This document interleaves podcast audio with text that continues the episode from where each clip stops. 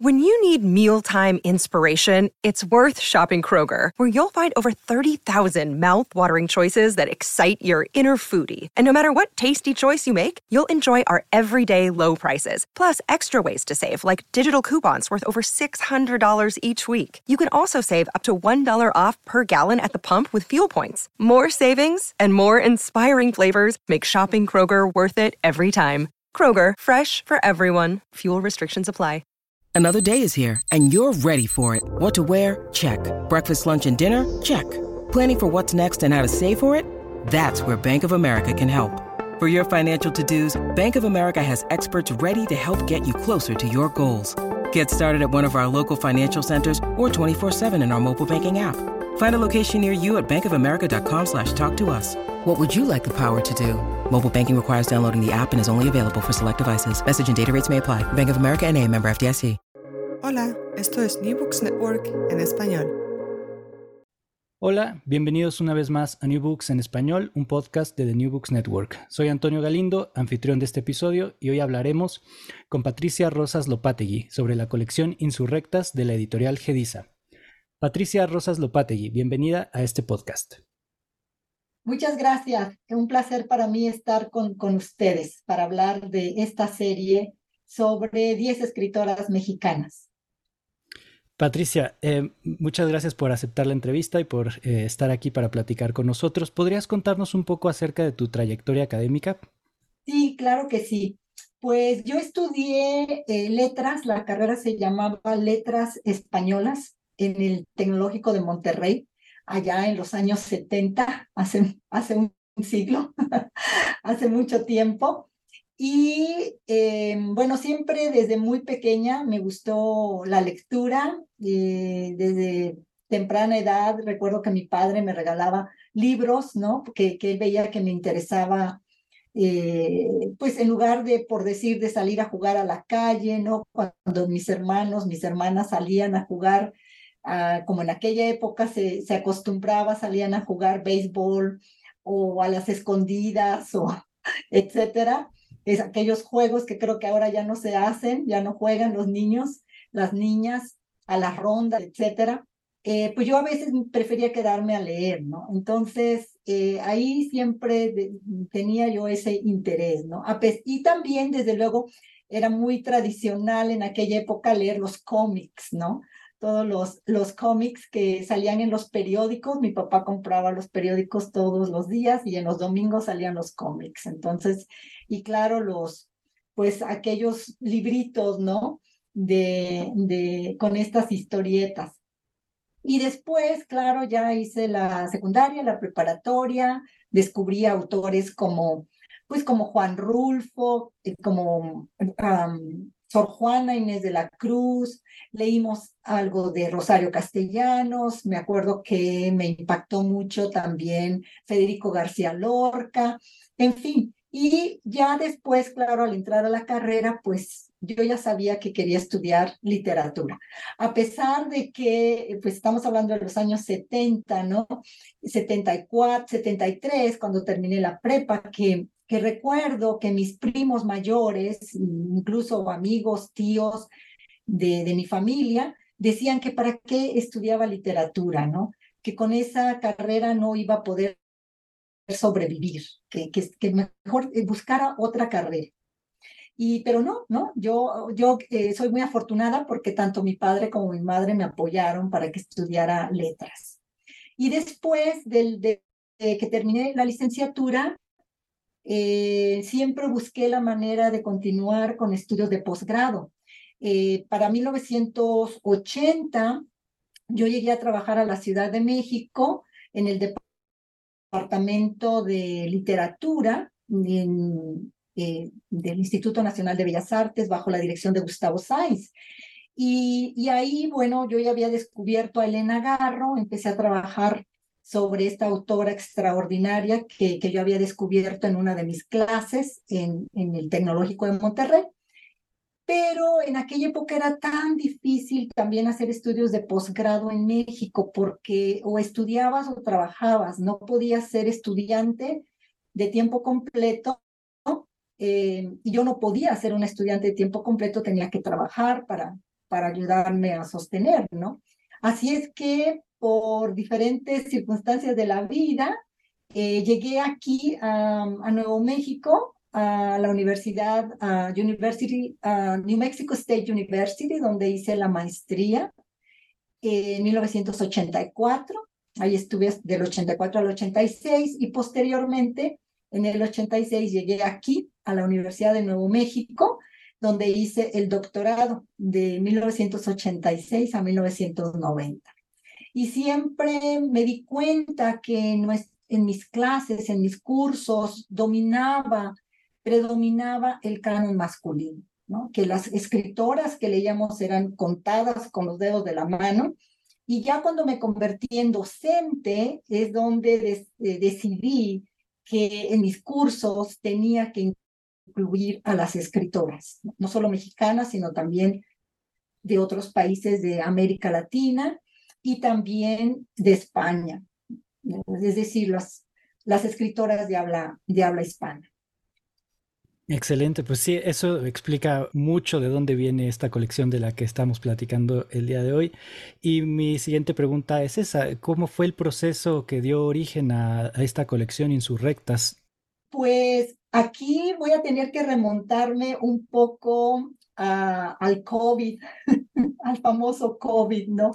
Que nos cambió la vida definitivamente.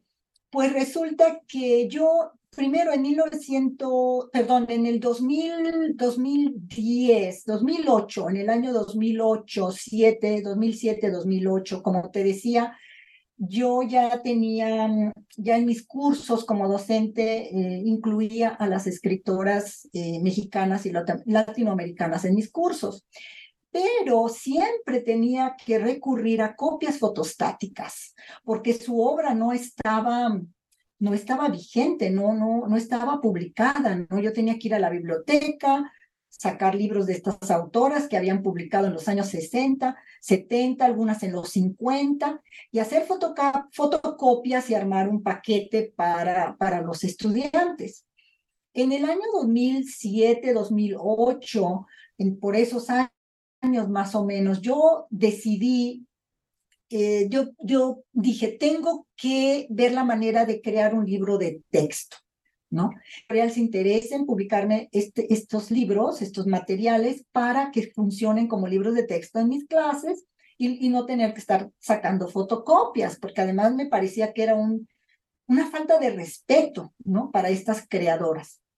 Y así fue como surgieron dos antologías. En el año 2010 publiqué dos antologías sobre escritoras mexicanas.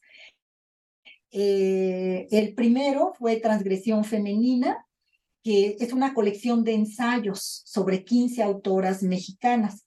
Y la segunda fue Óyeme con los ojos de Sor Juana al siglo XXI, 21 escritoras mexicanas. Y esos dos, esos dos libros mm, o esas dos antologías las utilicé por varios años como libros de texto en mis cursos. Este proyecto de las insurrectas se quedó en el tintero porque ya no, yo lo empecé a trabajar porque cada una de estas antologías tiene características distintas. Lo empecé a trabajar, pero no logré eh, concretizarlo porque me aboqué a otros proyectos, ¿no? Eh, me, dediqué a rescatar la, poesía de, de Nahui Olin, que publiqué un libro con, con su obra en el 2011. Luego volví a trabajar el periodismo de Elena Garro y en fin, un proyecto tras otro, que este, este, este plan de trabajo que yo había iniciado de las insurrectas se quedó en el tintero. Durante el COVID en el 2020, entre el 2020 y 2021, eh, eh, ante el encierro ¿no? que, que sufrimos, que padecimos con esta, pues, con esta pandemia, recordé ese proyecto y dije, ese proyecto está ahí. Yo ya tenía mucho material eh, recabado, recopilado y volví a él. Dije, voy a retomar ese proyecto porque yo pues ya tenía un material bastante significativo y fue ahí, fue de esa manera como surgió eh, retomar este proyecto. Y estoy muy agradecida con la editorial Gelisa, que, que le apostó a este proyecto. Sí, no, la, recopilación de, textos y de crónicas y, apuntes sobre estas autoras es eh, increíble. Me queda a mí la pregunta, ¿por qué estas 10 autoras? Eh, ¿Quién se quedó fuera? Eh, ¿Por qué unas sí entraron? ¿Por qué otras quizá quedarán para una próxima colección? ¿Cuál fue el criterio de selección?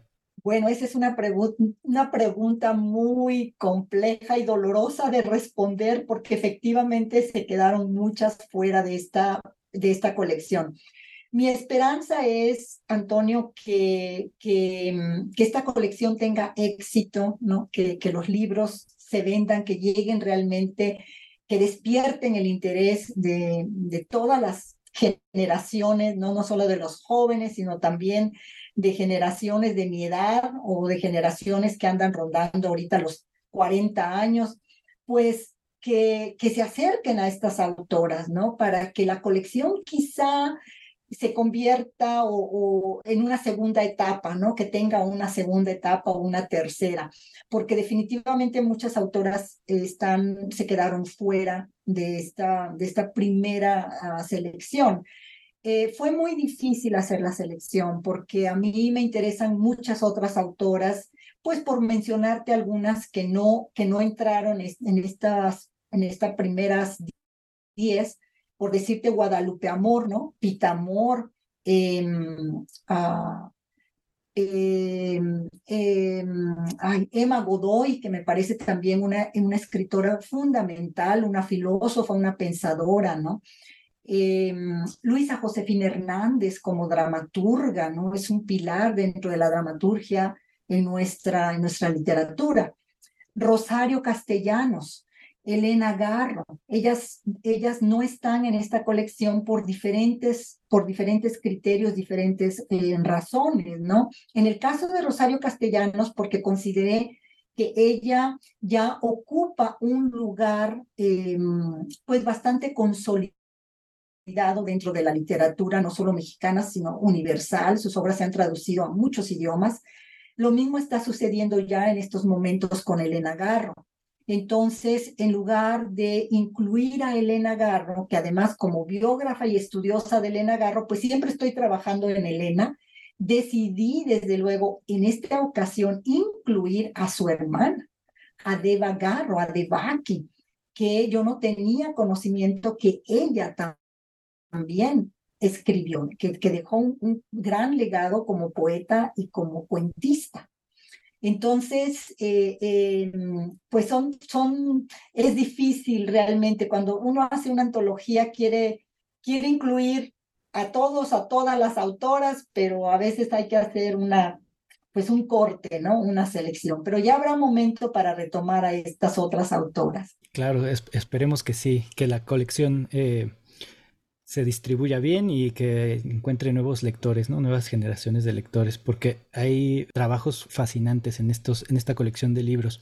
Me parece que la estructura de cada uno de los libros abre varias puertas y ventanas para acercarse a la producción literaria de estas escritoras pioneras y a sus historias de vida que también son eh, una cosa increíble me, gustaría que nos contaras un poco cómo elegiste la estructura o cómo se diseñó la estructura de los libros, porque hay eh, recopilación de poesía, eh, textos de las autoras, pero también eh, crónicas y artículos que hablan sobre las escritoras. ¿Cómo fue esa estructuración de los volúmenes? Muy buena pregunta, Antonio, porque primero em, yo siempre he considerado que estas autoras han estado relegadas. Que su obra no circula, no está en la mesa. Es muy difícil. Tú vas a las librerías hoy en día, incluso hasta por internet y que no no haya no tienes acceso, ¿no? Como lector, como lectora para obtener la obra de estas autoras. Entonces, el punto de partida para mí de esta colección es fue la selección, una selección de la obra de estas productoras de cultura, ¿no?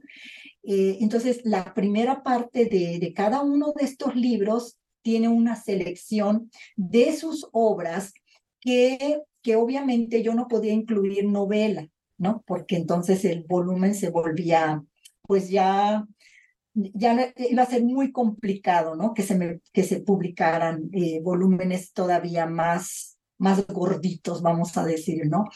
Eh, entonces dije, bueno, vamos a poner una selección de obra, de las obras, ya sea, por ejemplo, la poesía, ¿no? Que es más fácil eh, seleccionar poesía, al menos, claro, que no sea que no sean poemas de largo aliento, ¿no? pero estas escritoras en general no escribieron eh, poesía de largo aliento, ¿no? Son, son poemas cortos, eh, sencillos, amenos, de, de, una gran, de un gran, con un lenguaje muy coloquial que nos, también nos ayuda a acercarnos a ellas, ¿no? Pero al mismo tiempo, a través de ese lenguaje coloquial, ameno, con, por ejemplo, la poesía de, tanto de Naui Olin como la de ah, Nelly Campobello, eh, es también una poesía muy revolucionaria, muy, muy, innovadora, porque ellas rompen con la poesía tradicional de, de la época, ¿no? No son, no son poetas, eh, digamos, en el sentido tradicional, no son poetas vanguardistas, ¿no? Es decir, no, no son poetas que utilicen el surrealismo o el estridentismo, ni nada de estos movimientos, estas corrientes que eran que estaban en plena boga en, su tiempo, ¿no? Cuando ellas produjeron esta poesía en los años 20, en los años 30. Entonces, en ese sentido, son también bastante peculiares, muy originales. Y entonces, poesía, efectivamente, ensayo, porque a veces los ensayos suelen ser cortos, ¿no? O artículos periodísticos, em, y, o eh, textos, ¿no? textos, mm, biografías breves, ¿no? Cuentos, también cuentos que, porque pues el cuento puede ser, a veces hay relatos, cuentos de, mayor extensión, pero hay otros más breves. Entonces, esa fue la, digamos, el criterio. Ah, estas autoras que produjeron obra breve para que pudiera yo incluirlas en, en una selección de obra, ¿no? Y después la, la segunda parte eh, es una selección de correspondencia, porque tenemos que tener en cuenta que estas autoras, las que incluyen esta primera, digamos, esta primera fase de las insurrectas, pues son autoras que, que escribieron entre los años 20 y hasta mediados, mediados de los 60, ¿no? Principios de los 70. Entonces, ¿cómo se comunicaban estas autoras? Pues claro, ¿verdad? No había internet, no había Zoom, no, no había correo electrónico, pues a través de cartas, de epístolas, ¿no? El correo tradicional, postal. Las cartas son muy importantes porque también nos revelan aspectos muy importantes de la vida de, de, las autoras, ¿no? Por qué crisis estaban pasando, su proceso creativo, problemas familiares, todo, todo eso forma parte del entorno de una creadora o de un creador. La tercera sección es una es eh, un apartado en donde recopilo algunas entrevistas que concedieron las autoras. También las entrevistas nos, nos revelan aspectos muy importantes de, de ellas, ¿no? Y el, el, último apartado es lo que tú mencionabas, efectivamente, que yo lo llamé ante la opinión pública. ¿Qué dijeron de ellas? ¿Cómo fueron recibidas en su tiempo? Durante la época en que ellas produjeron en, que, en, las, en la época en la que ellas publicaron. ¿Y qué dicen hoy los jóvenes investigadores, ¿no? O los, o los académicos que han trabajado su obra. Entonces, de esta manera, eh, efectivamente, yo quiero, mi propósito era darles a los lectores una mirada calidoscópica, ¿no? Sobre ellas. Es muy interesante porque se puede entrar por distintas partes, ¿no? Uno puede entrar por las cartas, por los artículos que hablan sobre ellas, las entrevistas, y eh, cada libro es un documento histórico, el trabajo de recuperación de estos documentos es, es maravilloso, eh, creo que es para todos los interesados en la historia de la literatura y de la literatura de las mujeres, es una colección que tiene que estar en sus, en sus libreros. Es, verdaderamente fascinante. Eh, y bueno, me gustaría ahora que vayamos avanzando a, cada uno de los volúmenes, ¿no? El primero es sobre Carmen Mondragón, Nahui Olin, una vida fascinante eh, de cuna de oro a las calles de la capital del país eh, por su rebeldía frente a los valores de la sociedad mexicana de su tiempo, ¿no? ¿Nos podrías contar un poco sobre Nahui Olin, por favor? Sí, sí, claro que sí. Y creo que tú lo sintetizaste muy bien, ¿no? Definitivamente es una autora eh, fundamental dentro de nuestra cultura, porque Nahui Olin Carmen Mondragón, pues pagó una factura altísima ante su rebeldía, ¿no? Imagínate que en los años 20, ¿no? Principios de los años 20, cuando ella, mm, digamos, decide terminar con la farsa de su matrimonio con Manuel Rodríguez Lozano. Eh, conoce al doctor Atl, se enamoran los dos perdidamente y ella abandona al esposo y se va a vivir con el doctor Atl, ¿no? Posteriormente se divorciaron, pero el, la simple ruptura, ¿no? De esa manera en los años a principios de los años 20, ¿no? 1921, 1922, pues fue un verdadero, era un escándalo, ¿no? Aquello, un, escándalo mayor. Entonces ella comienza a, ella ya pintaba, ¿no? Naui, Naui es, va a ser una, una chica, como tú dijiste, una niña que va a ser, eh, va, va a nacer en, en, cuna de oro, efectivamente, ¿no? Porque su padre era, era uno de los, pues uno de los hombres importantes, ¿no? Vamos a decirlo así, de, del porfiriato, un hombre que tenía una gran fortuna y, y que va, le va a permitir a ella vivir no solamente y educarse, no solamente en los mejores colegios en México, sino también en Europa, ¿no? Eh, principalmente en París. Entonces, Naui va a ser eh, bilingüe, ¿no? Va a hablar perfectamente tanto el inglés, perdón, tanto el francés como, como el español. No tengo noticia de que ella hablara inglés. Sé que dominaba perfectamente ambas lenguas, no el francés y el español. De hecho, varios de sus libros los publicó en francés. Entonces, en ella vamos a tener a esta mujer, a esta niña, adolescente y después a una joven mujer que va a ir eh, contestando, ¿no? Criticando, eh, en contra de los preceptos de la sociedad patriarcal. Y ella lo manifiesta en sus textos de una manera extraordinaria. Ella, ella se plantea desde los 10 años cómo es posible que ella, como mujer, como niña, ¿no? Pero como una niña, como una mujer, tenga limitaciones, ¿no? Cuando eh, cuando ella es un ser pensante, es un ser inteligente, brillante, sensible, porque ella no puede tener las mismas eh, oportunidades y privilegios que tienen los, los chicos, los hombres. Ella lo ve desde, desde los 10 años y posiblemente desde antes, ¿no? Y lo plantea y lo cuestiona. Ella confrontaba constantemente a su mamá, porque su madre era muy religiosa, ¿no? Muy católica y Inaui se revela. Y esto lo vemos en su poesía, en su poesía. Eh, ella va más adelante, vamos a ver cómo se enfrenta a la sociedad patriarcal, efectivamente, defiende el derecho de la mujer a, la realidad, ¿no? De que las mujeres para, para, para dar el placer al hombre, sino que también somos seres humanos y tenemos derecho a nuestra sexualidad, a nuestro erotismo, a disfrutar el placer. Y ella tiene unos poemas realmente extraordinarios, muy sensuales, llenos de erotismo, de un erotismo muy fino, ¿no? Muy fino, muy delicado, muy, eh, em, pues muy transgresor, ¿no?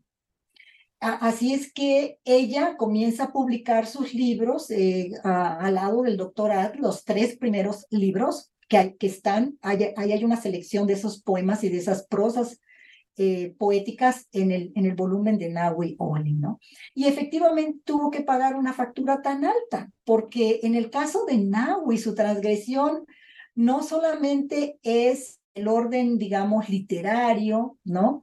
De escribir, de publicar, de, de, abandonar al marido, sino que va, ella, ella es una pionera de la liberación sexual femenina, en, una, en un periodo sumamente ultraconservador, ¿no? Que, que claro, todo el mundo la comenzó a tildar de, de, loca, de ninfómana y a estigmatizar, ¿no? Y, y, y Nahui va a decidir recluirse ¿no? En su propio mundo, a partir de 1945 prácticamente Naui decide dejar el mundanal ruido, ¿no? Que la critica, que la estigmatiza, que la señala, que la insulta, ¿no? Y por eso va a terminar, ella, ella prefirió vivir en su mundo, ¿no? Eh, de una manera pues bastante lamentable, porque pues incluso su misma familia, ¿no? La, la, abandona, no la comprende y va a terminar eh, en las calles, ¿no? de una manera muy, muy, muy lamentable, muy triste, ¿no?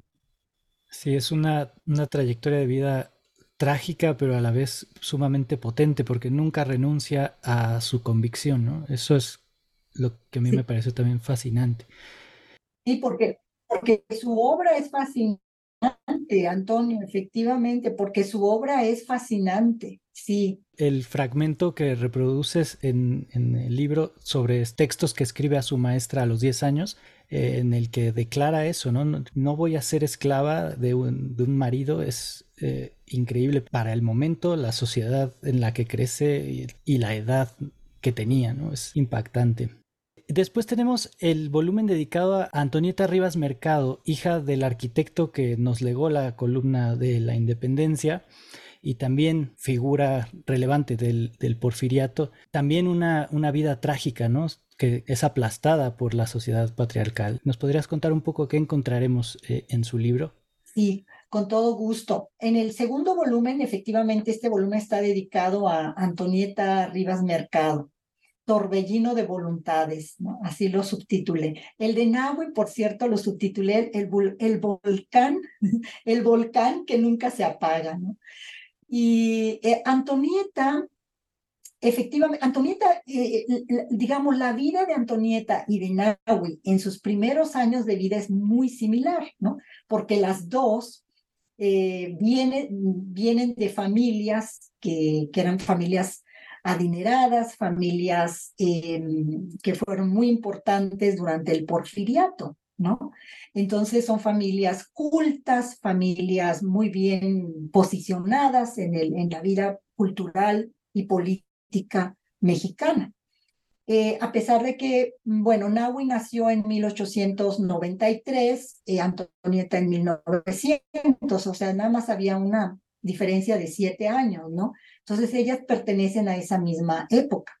En el caso de, de Antonieta, eh, la situación es un poco diferente porque cuando su papá muere, ella quedó como albacea. Ella, ella fue la albacea, recibió todos los bienes materiales de su padre. Entonces se convirtió de pronto en las mujeres más ricas de México, ¿no?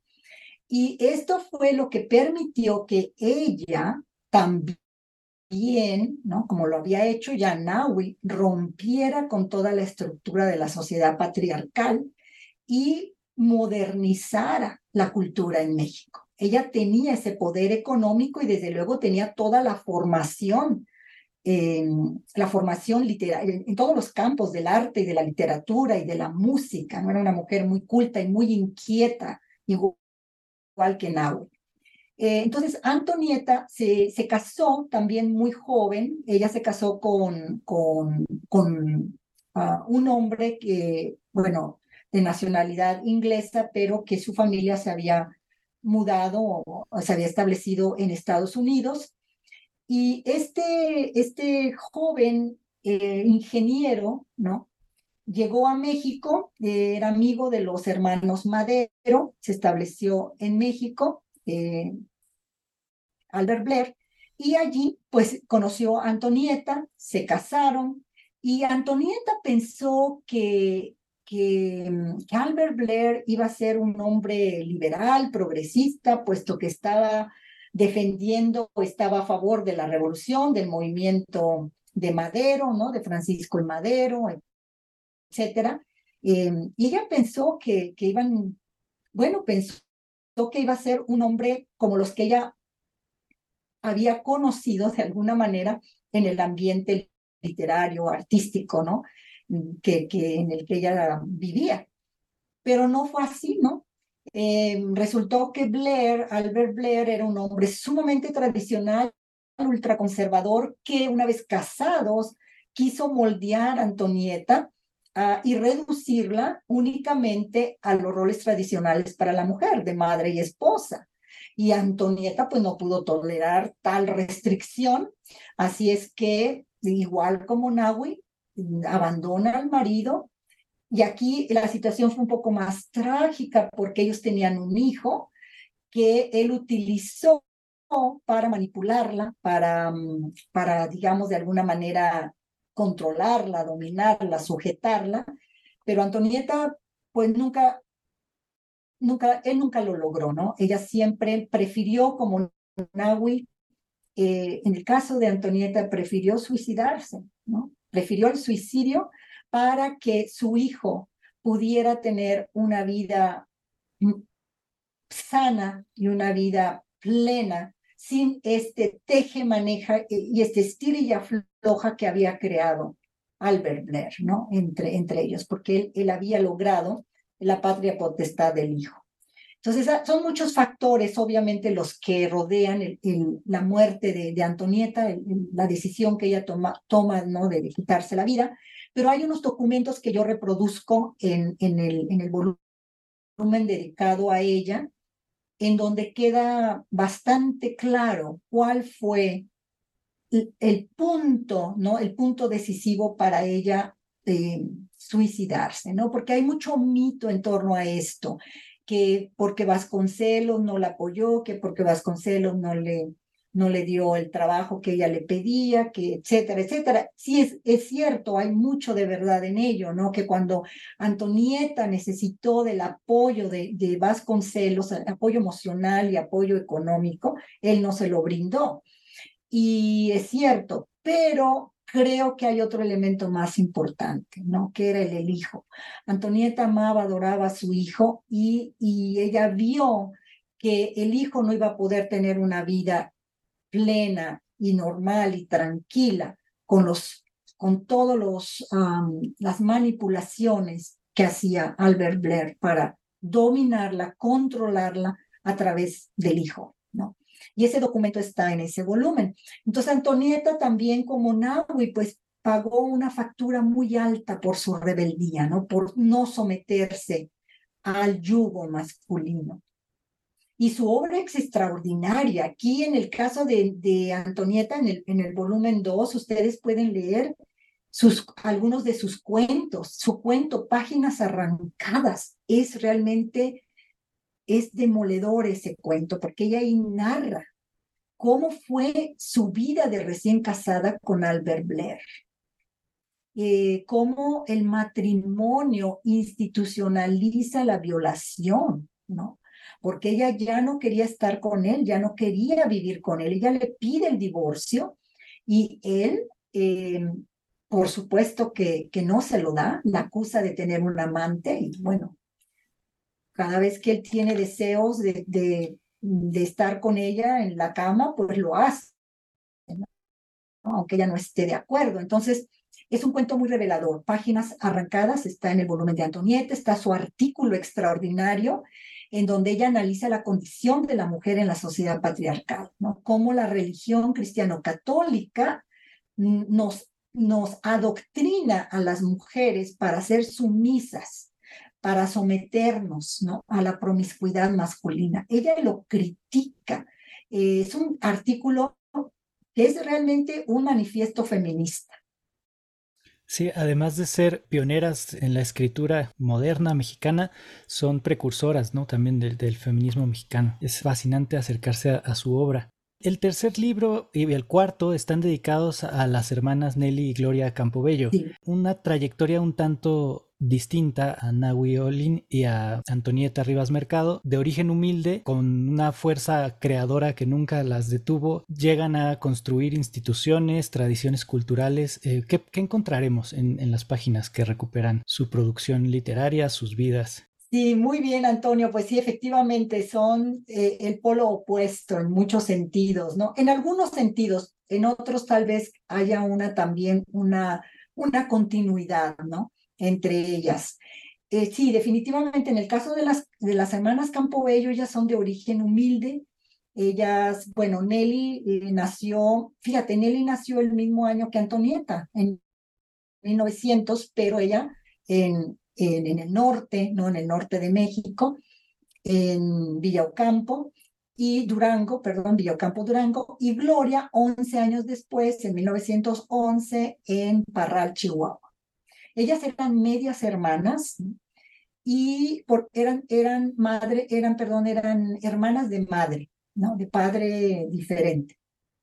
Pero efectivamente ellas van a vivir, ellas van a vivir la carencia, ¿no? La carencia que, que, que, trajo eh, todas las familias, pues no solamente del norte, pero sino pues a lo largo y ancho de la República Mexicana, la Revolución Mexicana.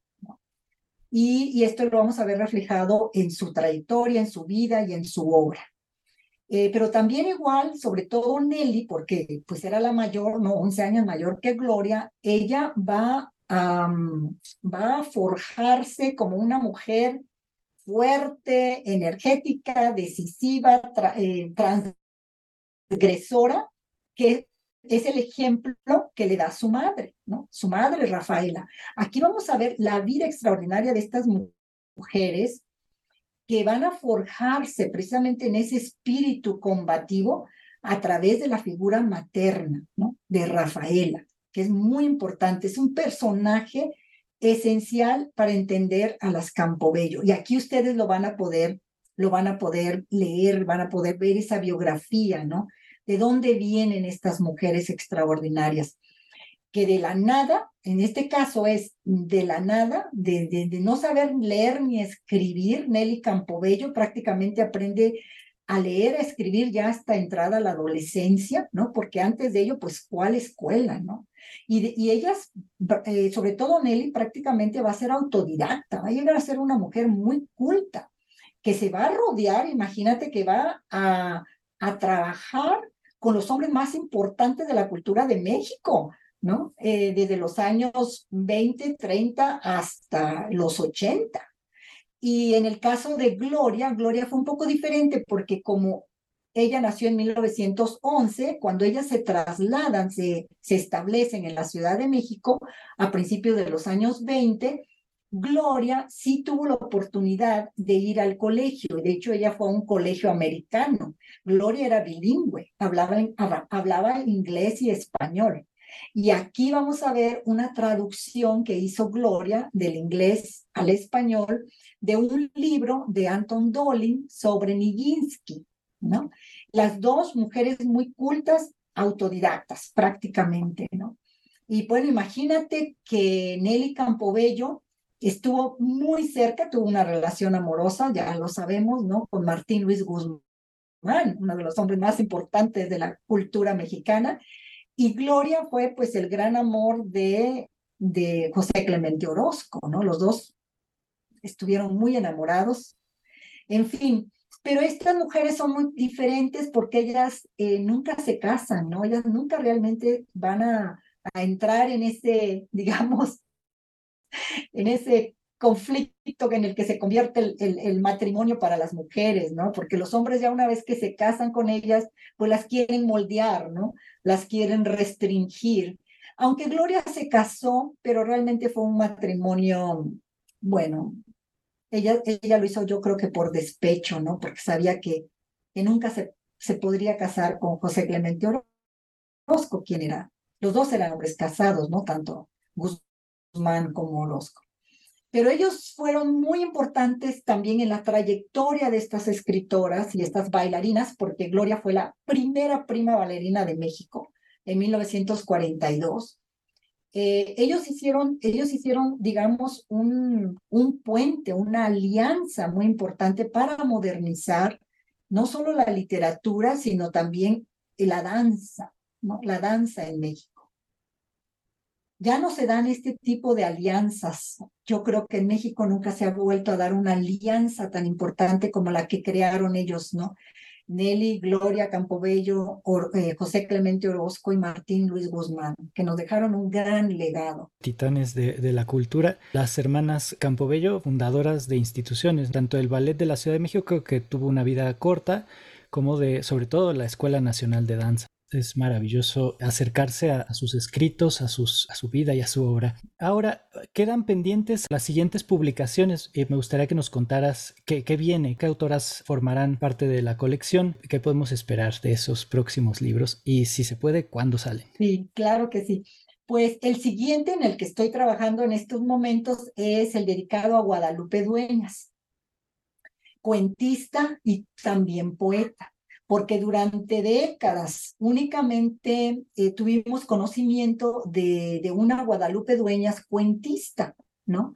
Y sabíamos que había escrito una novela que nunca publicó, ¿no? Pero teníamos conocimiento que estaba en el, en el fondo reservado, ¿no? De, en, la, en la UNAM y que ahí estaba resguardada, pero nunca se había dado a conocer, nunca se había publicado. Entonces, ya sabemos que Guadalupe Dueñas no solamente fue cuentista, una de las cuentistas más importantes de México, y también poeta y también fue novelista. Entonces, ese es el, el, tomo que estoy trabajando en estos momentos, el de Guadalupe Dueñas, que espero, espero esté listo mmm, entre noviembre y diciembre, ¿no? Y después siguen, bueno, voy a, voy a tomar uno de los volúmenes para ver aquí cómo se va a ir moviendo el, el reloj, ¿no? El reloj femenino. eh, después de Guadalupe Dueñas sigue Josefina Vinces, eh, novelista. Eh, en el caso de Josefina Vinces, no, como ella principalmente, bueno, lo, lo que lo más conocido y famoso de ella es como novelista, ¿no? Eh, no puedo obviamente incluir aquí eh, ninguna de sus novelas, pero, pero sí escribió eh, poemas y también por ahí un, cuento, una sorpresa también de, cuentos, ¿no? Extraordinaria, también extraordinaria escritora y un sinfín de... Ella dejó un gran legado de entrevistas que son muy reveladoras.